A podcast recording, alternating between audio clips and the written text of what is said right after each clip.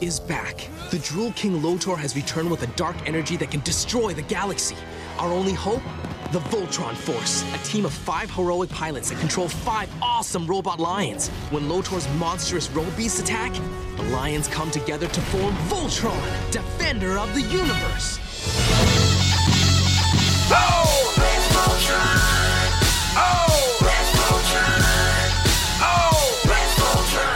Welcome, Voltron fans, to another exciting year of Let's Voltron, the official Voltron podcast.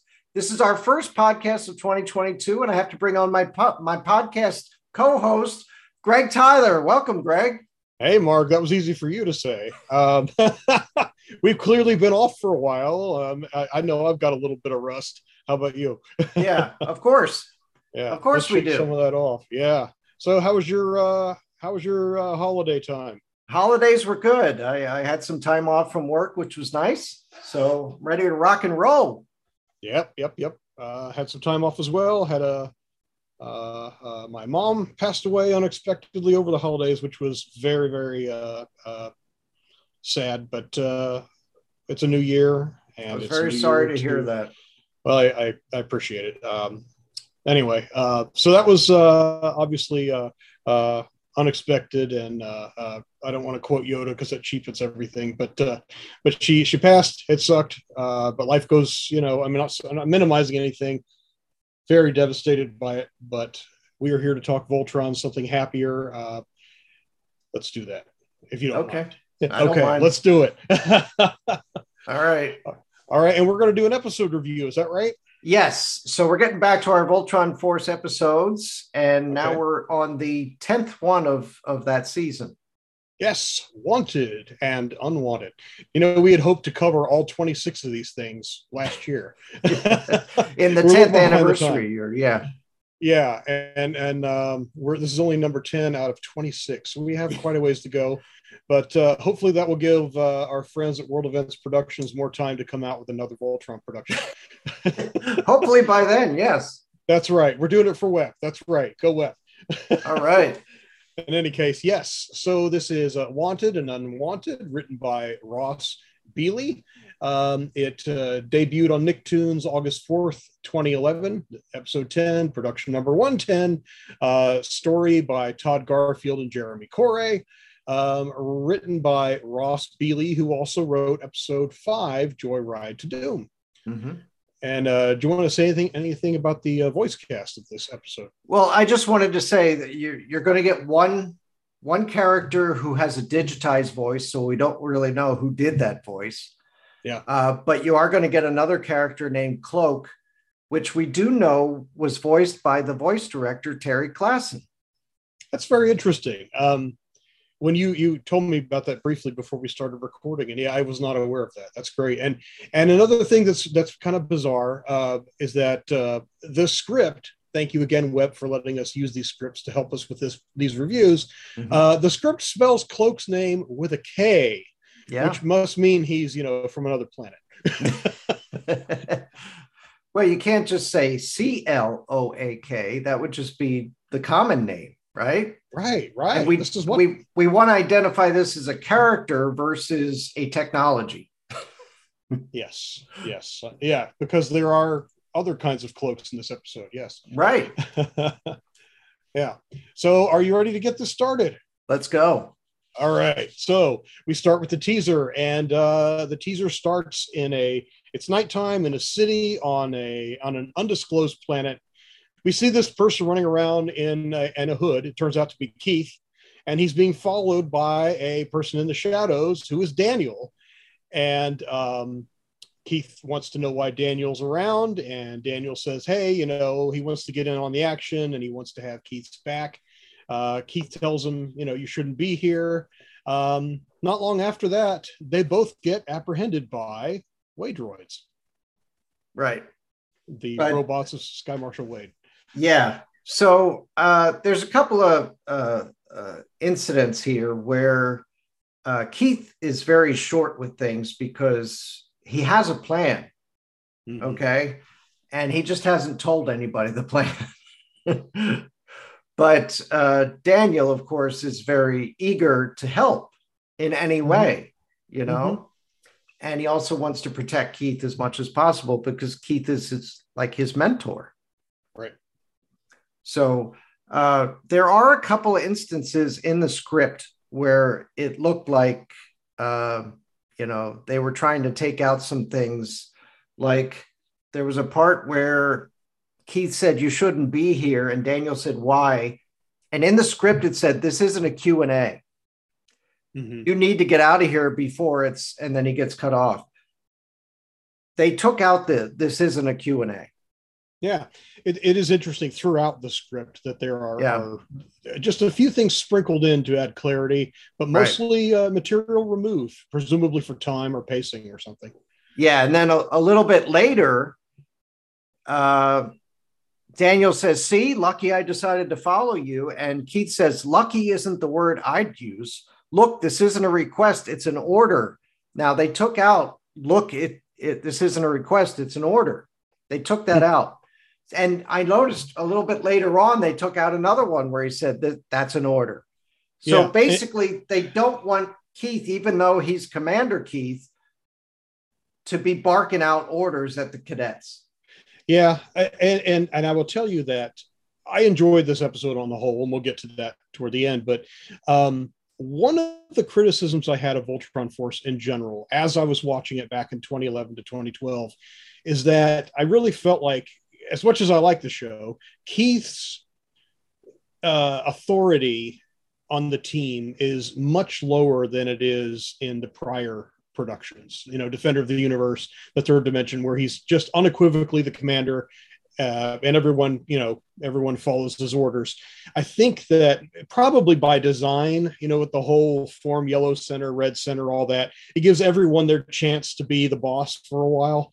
I think that that that sort of democratizes the team a little more, um, and and to Keith's detriment as a character. I think. What are, what are your thoughts? Well, in those other versions, we also didn't have young cadets. Okay. That's true. So you have people that are on the same sort of age level and experience level as Keith, and they understand, you know, we need we need to follow what the leader says. Mhm. Whereas young cadets necessarily don't go by what people say, they go by what they think is right, Mhm. you know, and there's no understanding behind the scenes as to why Keith would be acting a certain way. Right. That's a good point. So and and I guess they're raising these cadets in a uh, new, enlightened way. yeah, Maybe, yeah. arguably. yeah, and so that's basically the end of the teaser. And the Wade droids, of course, are uh, Sky Marshal Wade's robots that we've seen since the very first episode. Yes. So uh, yeah, and that's the end of the teaser. So we uh, we know we cut to Swizz Beats and the uh, the Voltron intro, and then we're back to uh, Act One. And uh, Act One uh, takes place starts out where basically uh, they're on a ship that's in space, and um, Daniel finally realizes that Keith planned to get caught. And Keith says that so he can find this thing called the Void. And what is the Void? Right. So it's a prison. Yeah. It's one of Wade's special prisons Mhm. And um, what makes it such a special thing? because you don't know where it is. Yes, It's it is. invisible. It's invisible, and um, yeah, and and so basically, uh, they are being taken to the void by by Keith's plan. This part is totally going according to Keith's plan. We never really find out exactly what Keith's plan is, but uh, it's interesting to see because he doesn't tell Daniel, you know. And you know, but uh, there's a plan, and this is part of it, except for Daniel being there. And um, so the the the uh, the void becomes visible. Whatever whatever this energy field is that makes it invisible dissipates to allow the ship to know where to land, I guess. And um, they land, and uh, there you go. And and I have to tell you that that as a as a longtime sci-fi dork, uh, I did notice that the space station. It wasn't until last night reviewing this episode again that I realized that the dome of the space station. It's the large assembly where we find out there's a courtyard and there's this big open uh, um, it's like a glass dome with this lattice of uh, structural work around it. It reminds me of a ship called the USS Valley Forge, from a 1972 movie directed by Douglas Trumbull called Silent Running. Hmm. Um, it was it was a very long spaceship that almost reminded me of the um, Spaceball one. yeah, may, maybe. but it had, I think, three or four of those domes kind of scattered out uh, a- around uh, part of the fuselage. And it was, I, I always thought it looked familiar, but for whatever reason, last night I finally made the connection that it was probably inspired by the Valley Forge, um, which is pretty cool. Okay. Well, Yeah. I wanted I wanted to mention a, a specific thing they had taken out uh, when when they were describing the void. Yeah. Uh, because Daniel knows about it. He knows it's Wade's magical secret prison, and he he says it actually exists. And Key said, "Yeah, but it's not magic."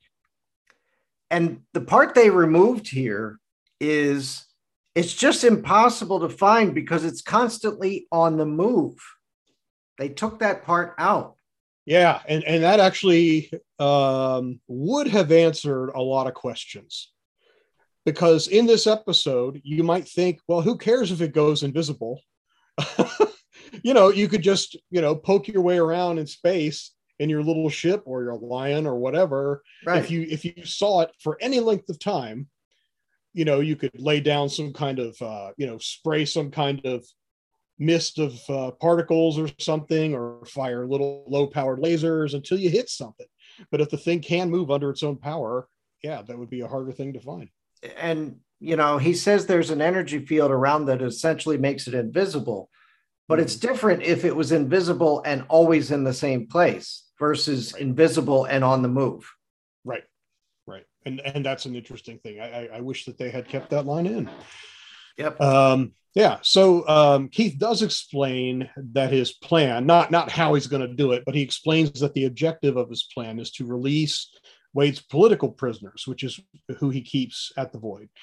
Um, a Wade droid very soon afterward uh, scans Keith and recognizes him as a high security risk because, well, he's Voltron Force.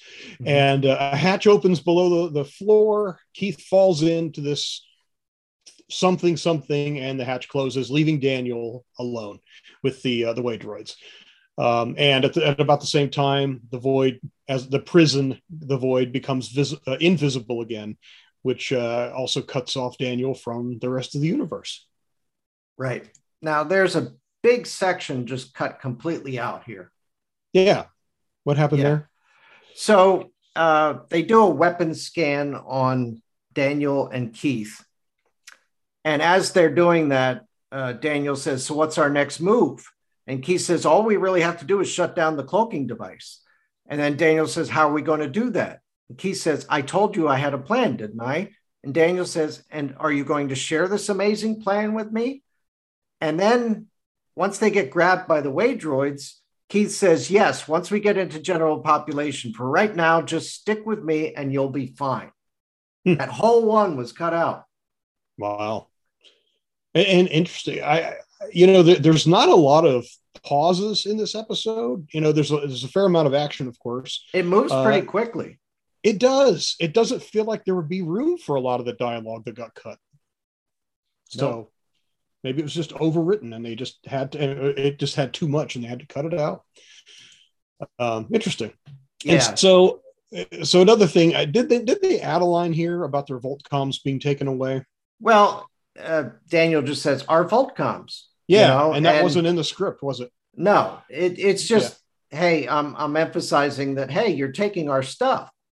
Yeah, yeah, and that's Why are kind of you important. taking our stuff? That's right. um, Um, so because it's like a weapon? yeah, kind of a big deal. Yeah. So, um, so now uh, they're taken into this large courtyard, and it's actually described very differently in the script. Um, this Yeah. is presumably in the dome area that, that I kind of talked about, looking like part of the Valley Forge from Silent Running. Um, it's described as looking like an outdoor environment. it looks and having- indoor Yeah, and, it's and it looks like a lot of people are working out like it's a weight room. Yeah, the whole thing looks like a giant weight room, combination weight room, and uh, like a like a school cafeteria or something. you Yeah. know? It's got bleachers. It's almost like it's like they repurposed a very large gymnasium. Right. Um, and, and the script also says that the, uh, the, the the the facility is surrounded by cells, by jail cells, and that they're not visible anywhere here either. So No. clearly a case of you know streamlining the the uh, the setting to probably you know for for budgetary reasons. Right. Now Um, they they do describe some of the characters that they want the way they want them to look and everything. They want Mhm. them to look like they're they're hardened criminals. They have scars. They have tattoos. All that kind of stuff. But Yeah. also realize that they're from many different systems and they all look different. You know, they Yeah. they don't look like people from Earth. You know. Yeah, and that's a good thing, and, and that that they do stick with for the most part. Uh, Right. the descriptions don't always jibe with what you see in the episode, but uh, it does get the idea across that these are not just people from Earth, right? right. Um, so in this, so I don't even know if it's fair to call this a courtyard. This whole setting that you see for much of the rest of the episode, but I'm going to call it that because that's what the script called it. And um, in that in that courtyard, uh, courtyard, there's a, a, a, an alien that uh, the script calls an octopus head. Um, doesn't quite match the script description either, but it's as good enough a term as any. What, what were your thoughts on that? Well, he does sort of have like tentacle arms, you know, yeah, but the the head, I I just don't I don't see it as an upside down octopus head now. I don't Yeah. usually looked at oc- octopus upside down, so I don't know. but okay, I'll go with it. there. Yeah, it doesn't really look that way. And actually, I think the script even refers to the alien as having a fist at some point. And I and, said, and so I said that's not a fist, that's a tentacle. yeah, it- it's funny because yeah, I mean there are some tentacles up there, but certainly not eight of them. And Right. its arms, they start out with beefy muscular biceps and they kind of taper down into tentacles. Uh, one tentacle, you know, for each arm. Right. Uh, but yeah, uh, octopus head. What I don't know what else to call him. That's what we're going to call him. let's call him an octopus head. so um, he in, in the courtyard, this thing pretty much uh, is, uh, it attacks Daniel. It's, it just wants to be rough, and uh, another inmate who uh, we might recognize and ought to recognize as Manset, who we had seen way back in the very first episode. Um, he sends another inmate who looks kind of like a a Spider Man, but not that Spider Man A real a- spider.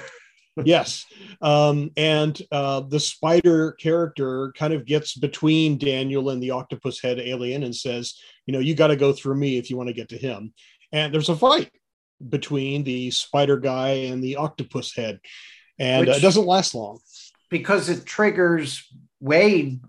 You know, what we see as Wade, it's really just a recording. right right?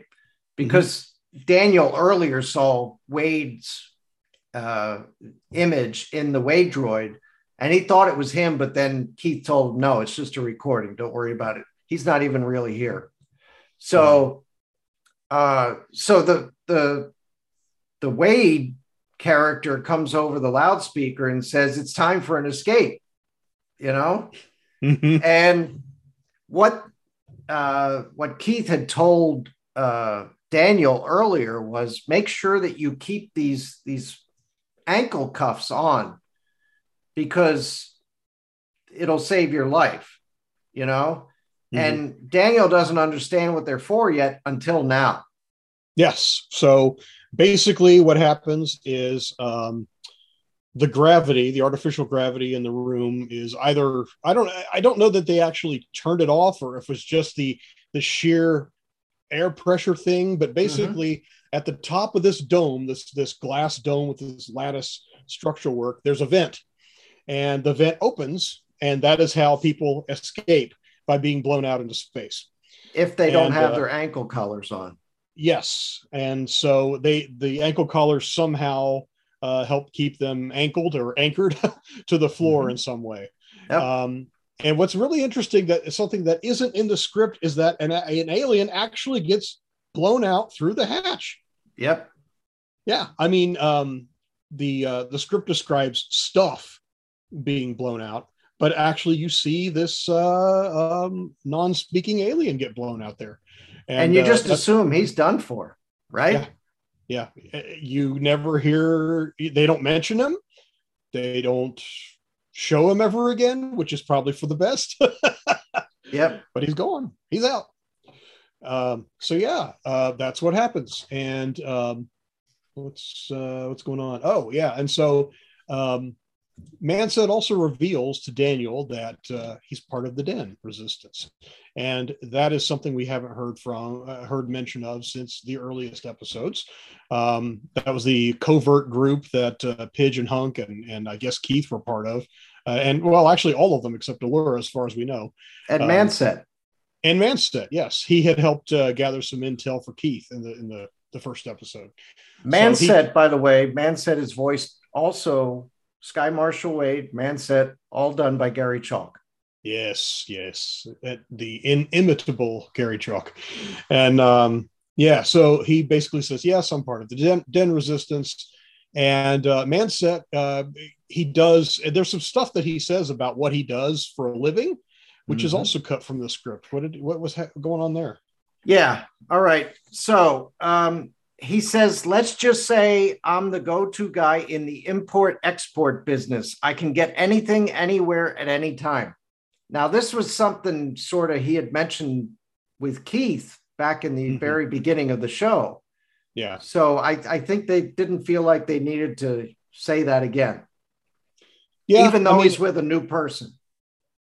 Yeah, although it's interesting when uh, when uh, Bob Koplar has talked at, at the various VoltCon conventions, which everyone should go to, by the way, VoltCon, VoltCon.org, right? Uh, for Yes. the 2022 info when it comes out. But anyway, um, when Bob Koplar and Jeremy Corey have talked about Voltron Force, they mentioned that they kind of had to reintroduce all the characters in every episode. So, more or less, um, I, I would argue that uh, it would have been nice to have reintroduced Manset because you know, as a guest character, he's a little less uh, memorable than uh, our regulars. But uh, but yeah, you don't really need to know. Um, but apparently, one of his clients, one of Manset's clients, turned him in, and so Wade already knew that Keith was coming and that he had a plan to escape. Right. And um, yes, and so then then we cut to a holding cell somewhere in the prison, and uh, Wade himself enters the cell and faces Keith. Yeah. And uh, this is where I think it cut to commercial, Mhm. right? Yeah, the, the breaks between acts and the teaser in the first act are different in the episode than they were in the script, right?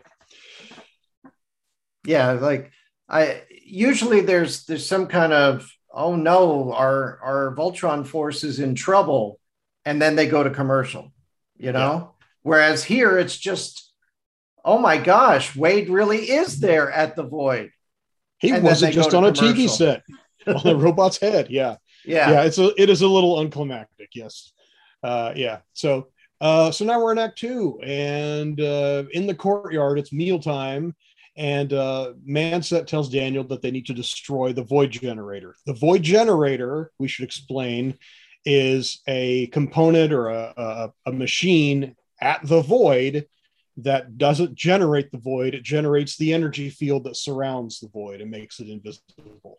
Um, so they, they throw around the term void generator and void, and, and it, it- it's a little confusing, but uh, we'll help you get through it, dear listener and dear viewer.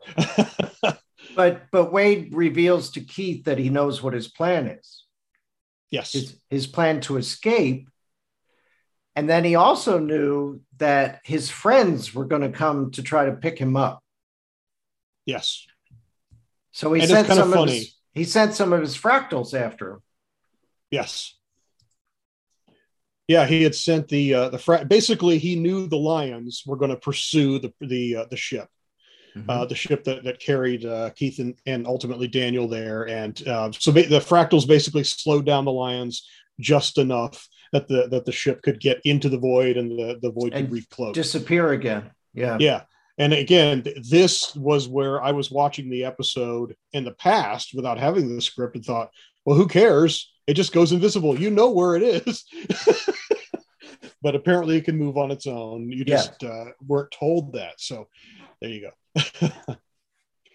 and so uh, Wade ultimately, what does he say here? He basically, Wade uh, decides to throw Keith into what he calls a black hole. That's right. It's And, like uh, solitary confinement. Yes, uh, it- which is very interesting. You know, we got void, we got void generator. Now we have a black hole, but it's not a black hole as you might expect, which is good because it would have been a lot worse for Keith. Uh, it is basically a completely dark uh, chamber that has no gravity. And it ho- kind of holds you upside down. Yeah, I mean, whatever upside down means, you right. for- you don't gravity. really know you're right. Yeah. Yeah. I mean, can you imagine? I mean, in, in all seriousness, how creepy would that be if you're in a room that is, well, I guess it's not totally dark because Keith, well, you know, they have to show the characters so that the, the viewer knows what's going on. But uh, presumably, because everything around them is black, unless they just painted the walls, See, it's it's a yeah, normally you would know if you're upside down because the blood would rush to your head because of gravity. that's true. But in this case, there is no gravity, so blood's not rushing anywhere. Yeah. It's just kind of hanging around. Yeah. and so but the, the whole concept of being in a room but imagine you know these uh, in a in a room that uh, is presumably insulated from a you know you don't hear anything outside the room you can't see really what's in the room you're it's almost like your senses are deadened and oh by the way you're floating that's creepy yeah. Yeah i mean they don't really play out the play up the creep factor here because it's a you know it's meant for younger viewers but uh And it didn't last long. I mean, nah. before he he heard something. hmm Yeah, and and what did he hear? Uh, he hears another uh, person's in there with him. And he recognizes the voice. Yep, it is our good friend Chief Callan of the Lion Riders, Right. And um, and it's fun that uh, Callan asks if all of this is part of his plan, and Keith basically says, "Well, almost nothing so far has been part of my plan." Yep. But uh, anyway, so they go back. So we go back to the courtyard where one of the space mice brings, uh, who apparently has been tagging along um, with uh, Keith and Daniel, but wasn't detected by a scan. Hey, hey, come on, Wade, get on with the security systems. Uh, the space mice, space mouse walks into the area and has the two volt comms. So off screen, uh, the space mouse was sneaking around the, the, the prison and somehow found the volt comms. And they're But- dangling but- off of it. Huh? But guess who sees that before Daniel does? Our, our good friend Octopus Head. Yeah. Yes. Um, so if- what's what's really kind of fun, I, I always love this capability of the Voltcoms, which is easily forgotten, which is that they don't always look like those gauntlets that take up your entire forearm. Uh, Mhm. they're in their little uh, bracelet form. Bracelet form. So- yeah. Yeah, and so the, the the space mouse has the two Voltcom bracelets uh, on its tail, and it drops them on the floor and then scurries off. And before Daniel can get them, Octopus Head does. Yeah. He thinks they look like pretty jewelry. That's right. Um, and then he doesn't he lick them at one point. You know, Yeah, it's, it's pretty pretty disgusting. yeah. But but Daniel's not deterred in any way. yeah. I mean, this isn't like Slippery's Voltron Legendary Defender disgusting, but it's pretty gross in its own way. Yeah. Uh, so uh, they fight, and this is really interesting. Um, speaking of Legendary Defender, there's a, a thing that happens here that I was reminded of in an episode of Legendary Defender. Um, I so here's what happens in Voltron Force. Uh, as Daniel is wrestling with this tentacled octopus head character, um, his Voltcom as a bracelet is still on the tentacle that Mhm. Daniel is wrestling with. And the Voltcom bracelet sort of hops across, hops off of the tentacle and onto Daniel's, I got the wrong forearm, onto Daniel's forearm where it expands into the full gauntlet Yeah. configuration. Never seen that before. Uh, well, we did see it later. Well, yeah, I mean, but but Yeah. the the thing about it is is is both of these characters are shocked that this is happening. Daniel had never seen this before, and of course. Octopus Head is like, "What's going on here?" Yeah, and he doesn't even know what these things are. Right? Um, yeah. So so yeah, but you to yeah, we've never seen this before. Daniel certainly hasn't.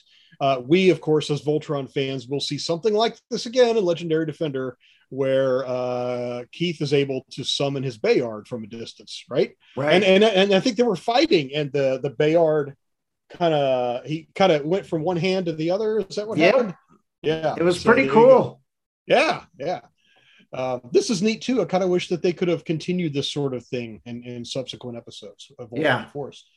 Um, but basically, um, at this point, because the, the the Voltcom is now looking like a Voltcom, um, the Octopus Head guy recognizes Daniel as being with the Voltron Force, and so he basically surrenders uh, Keith's Voltcom as well.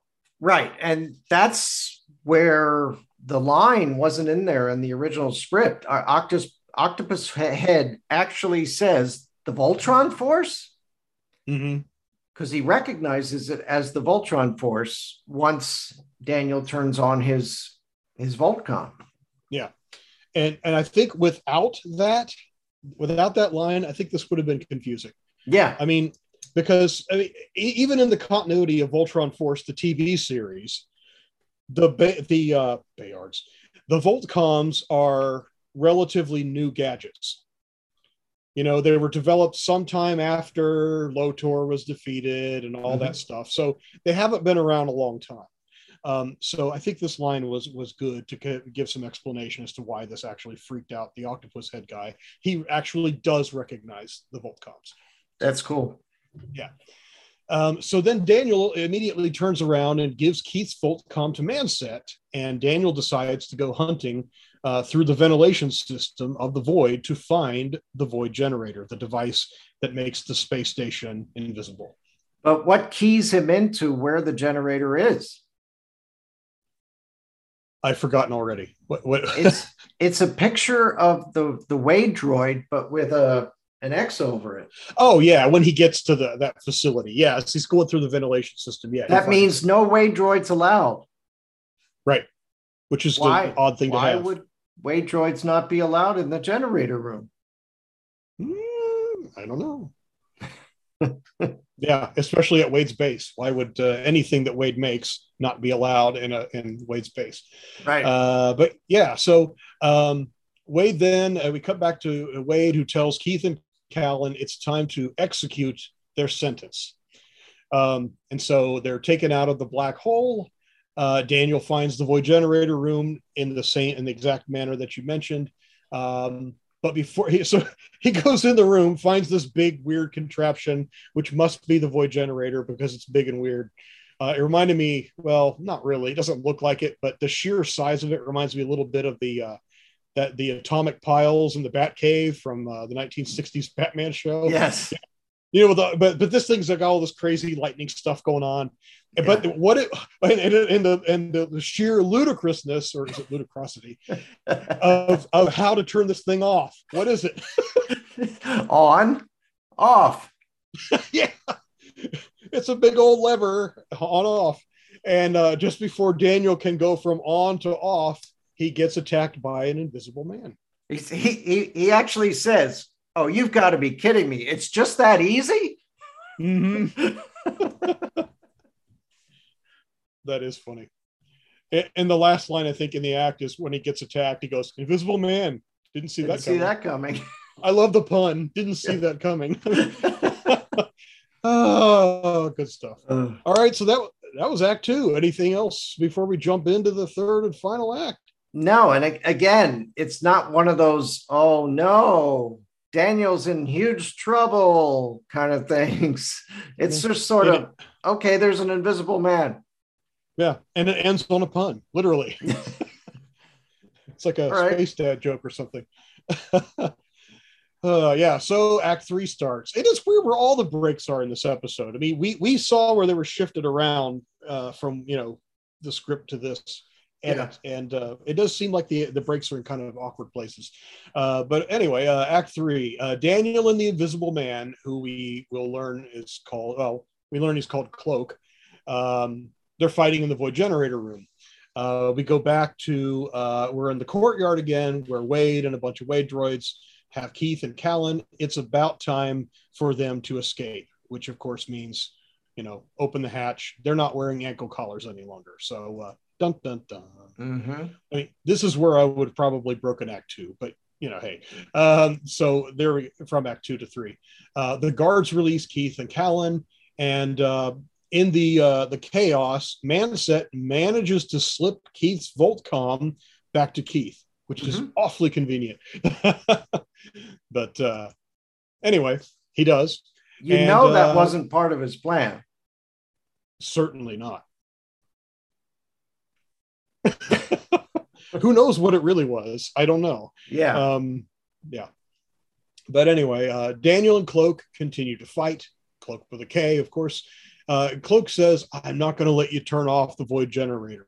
You know, well, I think that's pretty clear because he's fighting Daniel and keeping him from uh, flipping that switch from uh, on to off. But anyway, uh, we're back in the courtyard and the hatch opens. Keith and Callan are blown out into space. Um, Keith manages to grab the edge of the hatch vent, the circular opening. He's hanging on. Callan was not so lucky. He's out in space. hmm Um, what did you think? Do you remember 11 years ago, 10 years ago, Mark? Yeah. Did you think? I didn't think anybody could survive outside of that, you know, that vent. Yeah. You know, and, And we we do hear uh, Keith say something a little bit later, though. yeah, but not, but not yet in this. Not episode. yet. Yeah. Yeah. So, and in fact, uh, even earlier in the script, that area outside the base wasn't it called a thin atmosphere area Yeah. or something like that? Exactly. Which in the script is a giveaway, but here Right. you don't know. you don't know. um, You think it's space. Yeah the final frontier. But So anyway, be- um, It would be like the same thing that that that happened in Guardians of the Galaxy, the uh, the second movie. mhm, where Yondu goes up into into space above the atmosphere, yeah, and you know, Quill has the suit, but Yondu doesn't have one, so he dies. Yeah, there's that no death happened in this show. Except for well, whatever, whatever happened to Whatever happened to that first guy, I don't know. Yeah, I mean, no one even. yeah, maybe Bye. nobody noticed. Yeah, maybe he was somebody's life size. Uh, I don't know, teddy bear or something. yeah, Who knows? But uh, yeah, so um, so Callan's out in, as far as we know, out in space. Uh, Keith is hanging on to the edge of the hatch. As the hatch closes, Keith does his magic with the Voltcom, and the space armor uh, expands around him. And so then he uh, he does something uh, that is described differently in the script than what we see here. Uh, as I recall in the script, it says that he forms a his Voltcom sword, and the momentum of forming that is what propels him forward, which doesn't make a lot of sense. In this, Yeah. they animate it in a more real, I don't know about realistic, but in a way that looks more feasible. He basically points his fist down, you know, toward his feet. You know, if he were Mhm. standing, he'd be pointing at the floor, and a uh, like a beam of light, some kind of thrust or like rocket Yeah. thrust, shoots out, and then Keith begins to move. right. Um, so he go, he heads toward Callan. yeah, Uh, um, and then Wade basically tells his Wade droids to prepare his own space armor. Mm-hmm. Um, and now, and back to the void generator room. Cloak now seems to be gone. Now, Uh, here's the thing. There's Yeah. There's a there's a whole backstory for Cloak that we learn about. Yes. Okay. Mhm. So, so basically, Cloak was building cloaking technology for commercial use when Wade found out, and then forced him to develop it on a military level. Yes. And he's telling Daniel this. He says, then he used this same cloaking tech to invade my home planet, and my people paid the price. Right. And then at one point, Daniel had said, Why didn't you stand up for yourself? Why didn't you say no? And then Cloak started out saying, These are the questions that haunt me every day. Well, that whole part was taken out. And Mhm. Cloak just says, Which is why I stay here following Wade's orders to protect my creation. It's my punishment, my curse. So, what do you think about that motivation? he he feels like he doesn't deserve to leave. He feels like because of what happened to his people, he's responsible. And so he follows Wade's orders and keeps the void generator working. Yeah, That makes no sense to me. I know. Yeah, I mean, you know, I, I like Voltron, I like Voltron Force, but sometimes uh, to to steal a, a, a an oft used phrase, you got to call a spade a spade, and uh, Cloak's Well- motivation makes no sense to me in this moment. At at one point, uh, they cut out another section where Mhm. Daniel is saying to him, "Come on, that's in the past." They took that out. Instead, they just leave the part. What about those who are suffering from your punishment right now? That's all he says. But he'd also said, "You can still do something to help them. Stand up against Wade with me." He Yeah. they took that out. Yeah. So I, I think that uh, Cloak's character could have used uh, a bit more thought and a bit more time, frankly. I Um, I I kind of liked him.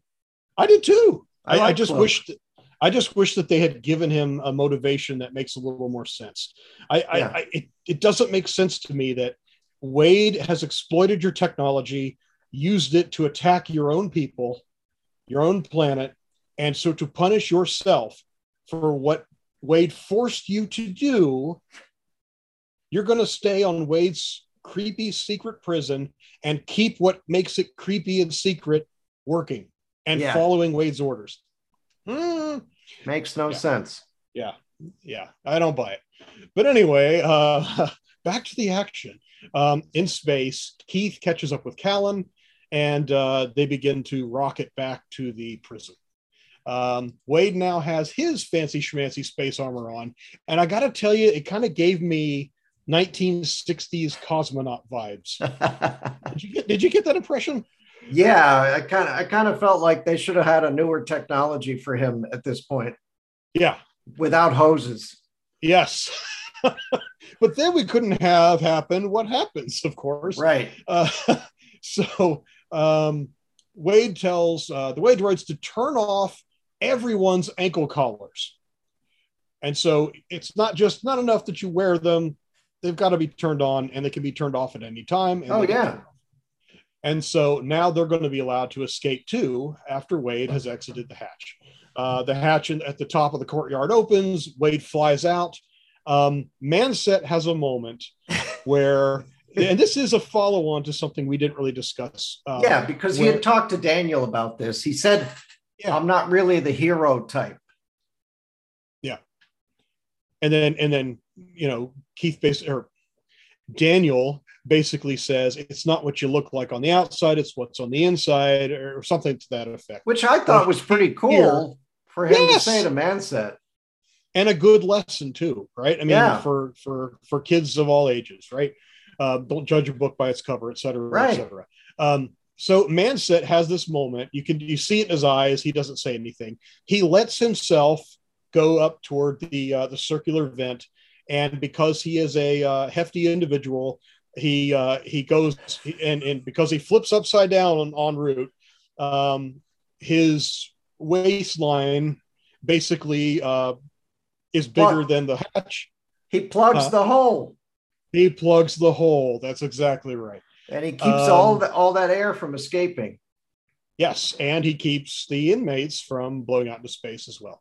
Right. So um, yeah, and so Cloak shows up and knocks out, destroys a bunch of Wade droids, and allows and basically tells Daniel he can exit the the, the station through the ventilation system somehow. Um, and of course, Daniel runs really, really fast, so presumably he can find the exit door really, really fast. Um, he's able to leave because Cloak uh, is taking out the Wade droids. Uh, Daniel goes out into space through some airlock that we never see. Um, an- he anchors himself and Callan to the outside of the uh, of the prison dome. Mhm. And while they're hanging on, he's using like the lion claw, the, the claw that comes out of the Voltcom. Yeah. Keith and Wade are fighting. They're having a, a space armor versus space armor fight. Um, it doesn't last long because Keith cuts one of those crazy hoses on Wade's outfit With his and, sword. uh, with his Voltcom sword. That's right. yep. And then uh, Wade manages to send Keith hurtling uh, through space, you know, in this this field and uh, away from the station. Um, so Wade uh, faces he faces Daniel. Getting looks like seems like seems like he's going to try to take on Daniel. Um, And then Daniel says that he knows someone has his back, which is a phrase that you hear throughout this episode. Back at the beginning, on that, that in that dark city scene, mm-hmm. Daniel says he's got Keith's back. Well, he knows someone has his back, and it's who? The Voltron Force, Yes, the And Lions. Voltron. Yes. And this is my favorite part of the entire episode. You see the the the red and green lion heads come through the the the the perimeter of the field from outside the void, and they are about to they form the blazing sword basically, which is pretty cool. Now, here's here's one thing we didn't see in this episode. We didn't see them form Voltron. That's correct. Isn't that amazing? It is. It is. Voltron gets formed, and we don't see it. Yeah. Wow, Yeah. that can happen. So, so here's something funny. Um, earlier today, I watched a little bit of the Defender of the Universe episode with uh, I can't remember the title.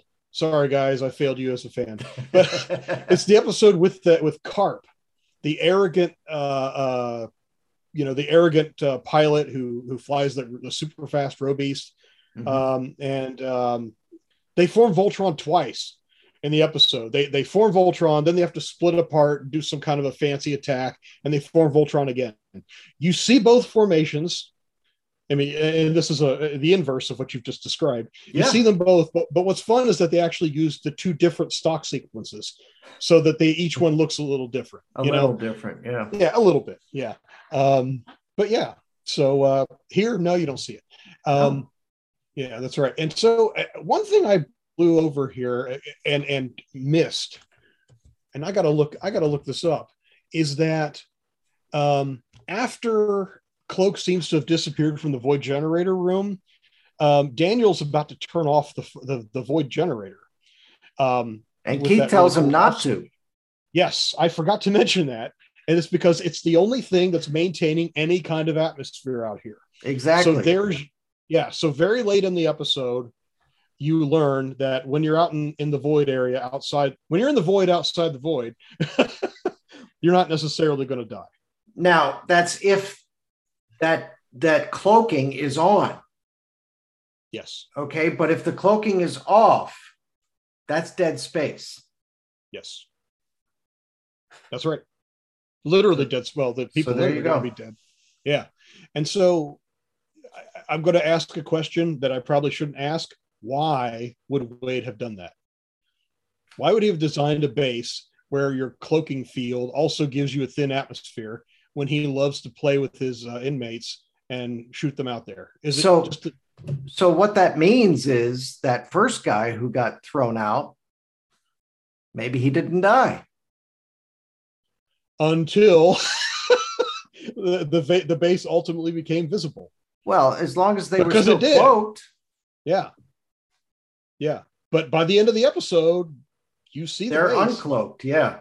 Yeah. So Because Voltron ends up taking apart the one part and then Yeah. keeping the part that has all the inmates in it. yeah. So Voltron forms Blazing Sword, literally slices the courtyard, the big dome part. It's it's connected by like a little stalk or something. It's kind of like Cloud City, you know, that, that big Yeah. tower in Empire Strikes Back. Yeah, yeah, It yeah. looks like it looks kind of like a cheeseburger on a stick. right. Well, this thing is like a dome on a stick connected to the rest of the prison. but but cloak is on the part that gets separated and just floats out into space. Yes. And so that's what happens. And, um, you know, they, they talk about how, uh, you know, they've managed to free everyone. And, and Daniel makes a, a mark, uh, makes a remark saying, well, some people think they deserve to be here. And you see Cloak. Uh, well, I can't remember. Do you actually see him through a window at that point? Or do you Yeah. see the, the, the Yeah, station yeah. drift off. Yep. Yeah. And as I recall in the script, but not in the finished episode, it says that the, the rest of the station recloaks as it drifts away. Hmm.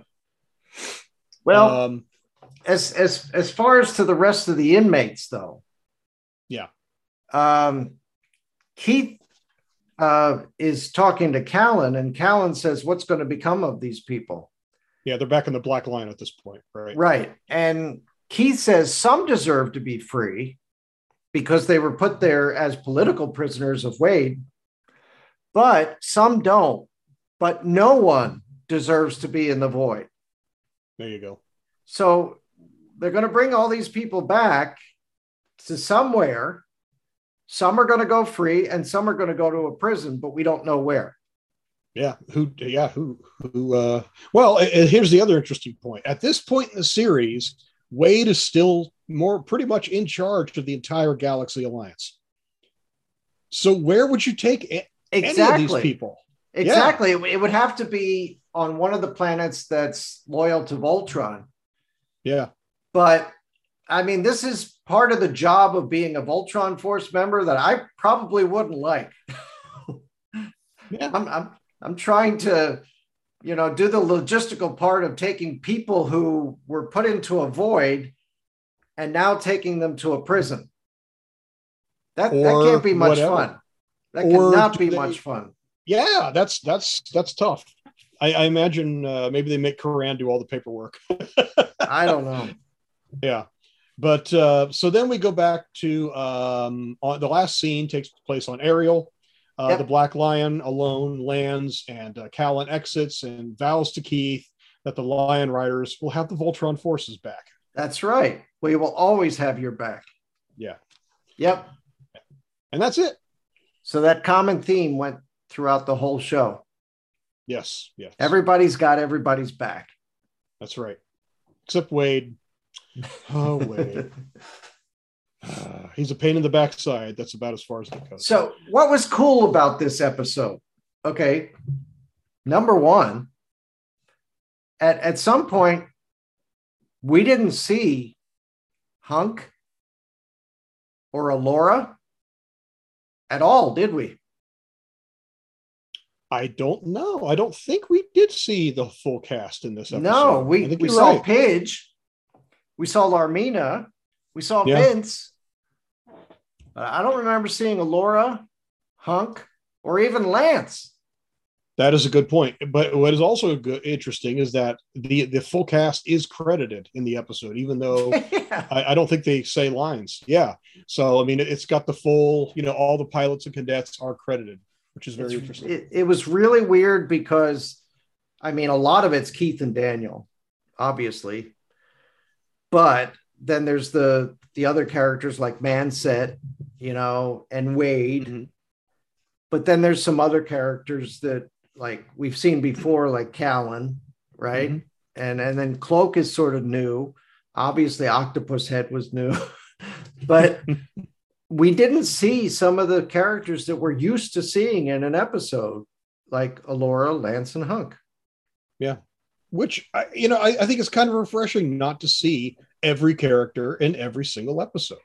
Right. I mean, you know, some people uh, poke fun at the Vehicle Voltron episodes of Defender of the Universe for having a cast that's too big. Well, I would argue that having to focus on eight characters in every episode, which eight heroes, as this show does, that's a tough, uh, a tough balance from episode to episode. So it was kind of nice to kind of narrow the scope in and and focus on just a couple. And the setting was completely different than we're used to, too. So, Yeah. a space Yeah. prison somewhere where nobody knows where it is. Yeah, I mean the Lions were barely in the episode. You saw them in space waiting for the void to decloak so they could do something. Yep. And then you you see Voltron at the very end, you know, showing up and slicing the uh, prison in half. It's kind of cool. And and he didn't fight a Robeast.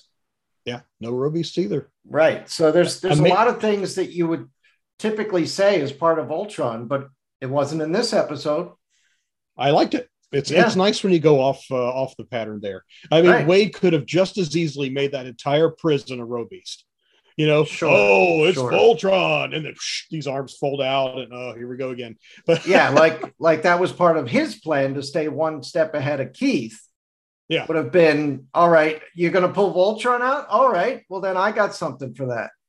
yeah, it's like it's like that Defender of the Universe episode where Hunk has been using that construction machine to build that uh, uh, to build that sports arena on planet Arus in the original series, and uh, you know Lotor, of course, and Haggar puts some kind of a demon in it and makes it turn into a Robeast that Voltron has to fight. I mean, it's just like a big, it's like a giant bulldozer, basically. Yeah.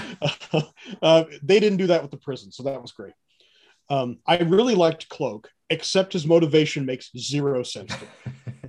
I love the idea of someone who feels guilt for something he's done. He need, feels like he needs to pay some kind of penance, but it feels like he's supporting the very person who made him feel so guilty. I mean, it, it, it yeah but i mean imagine if you're this this brilliant person who makes this really cool technology right?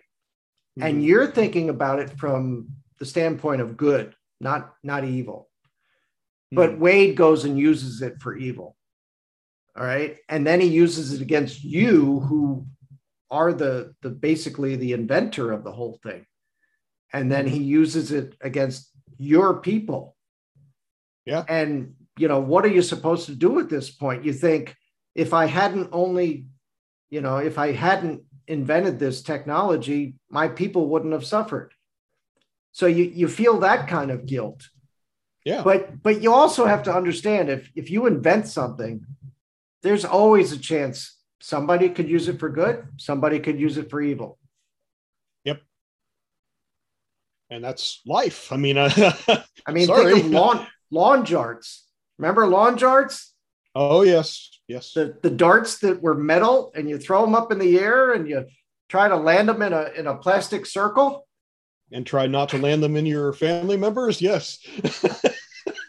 yes. but hey you know kids are kids right That's right. Or those 1950s chemistry sets they used to sell with actual radioactive material in them. Um, yes, they.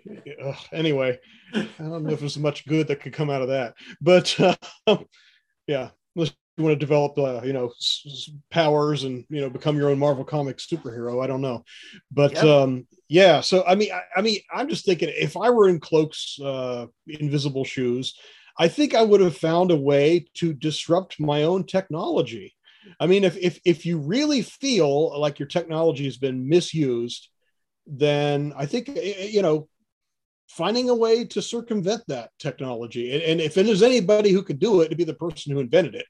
Um, that would be a yeah. yeah don't forget this this this all takes into account about invisibility too Mhm. you know a lot of times people are asked what kind of power would you want to have if you were a superhero or something like that? And some Mhm. people have said i would like the power of invisibility. Well invisibility brings with it a whole load of problems too. You know if you're if you're sneaking around around other people invisible sometimes that's not a good moral fiber type of thing to to stand behind. No, no. so you know I, and and I and I, and there's a part of me that wonders this is another one of those things that happen. It's like a Knight Rider when they would develop some new gadget and KITT that you would see in one episode and never again. Yeah. You know uh, like the ability of KITT to drive on water was in one of the episodes. And, and Yeah. after that episode never again never mentioned.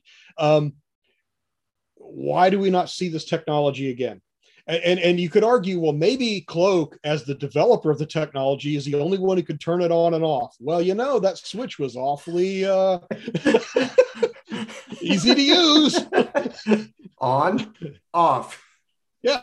And and and and if wade were able to use that technology to invade cloak's planet unless cloak himself were the person maintaining that technology on the machinery that wade was using to attack his planet that it stands to reason that other human other members of wade's uh you know army or whatever would be able to use it to and maintain it to some extent yeah so it- it's one of those things where you just don't don't think it, about it too much some sometimes things are too user friendly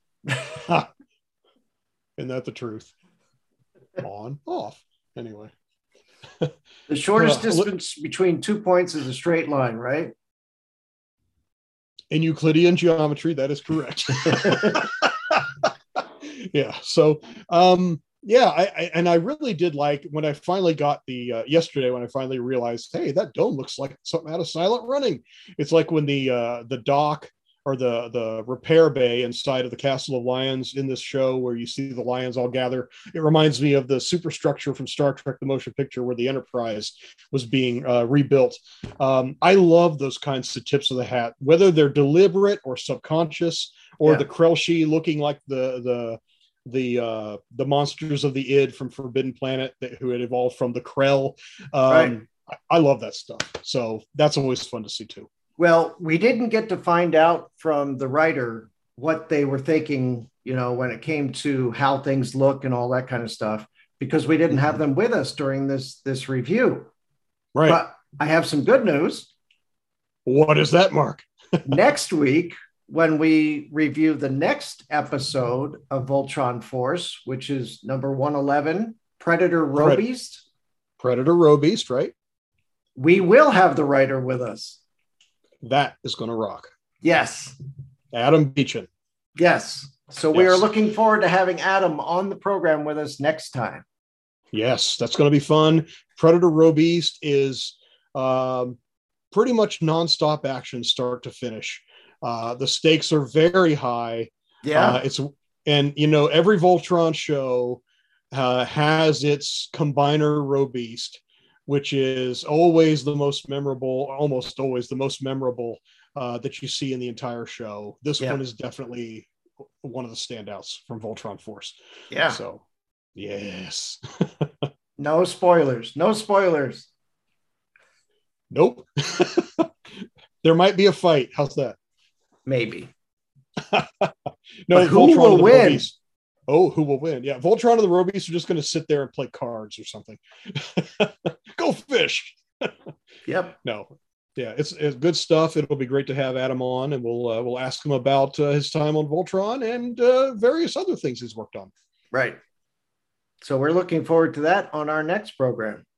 All right. Well, it's been great to see you again, Mark. Yeah, it's been Uh, great to see you too. Yeah, and uh, to all you out there in podcast listener land and YouTube viewer land, we're glad to have you aboard. And, Yeah, uh, thanks for- us next time. Thanks for joining us in our ninth year of the podcast. Wow. When will the podcast develop gray hair? I don't know. But, Okay. but one of one of the cool things is is when you when you look back on some of our episodes and you look back on some of the things we've done and you can use the word vintage with some of those things that means we've been around a, a pretty long time Yeah, isn't that something? Wow. That's crazy. We still got to find a way. I think we, we started doing the YouTube uh, video version of the podcast with what podcast 200? Was Yeah, that where uh, we was- interviewed the legendary defender voice cast? Yes.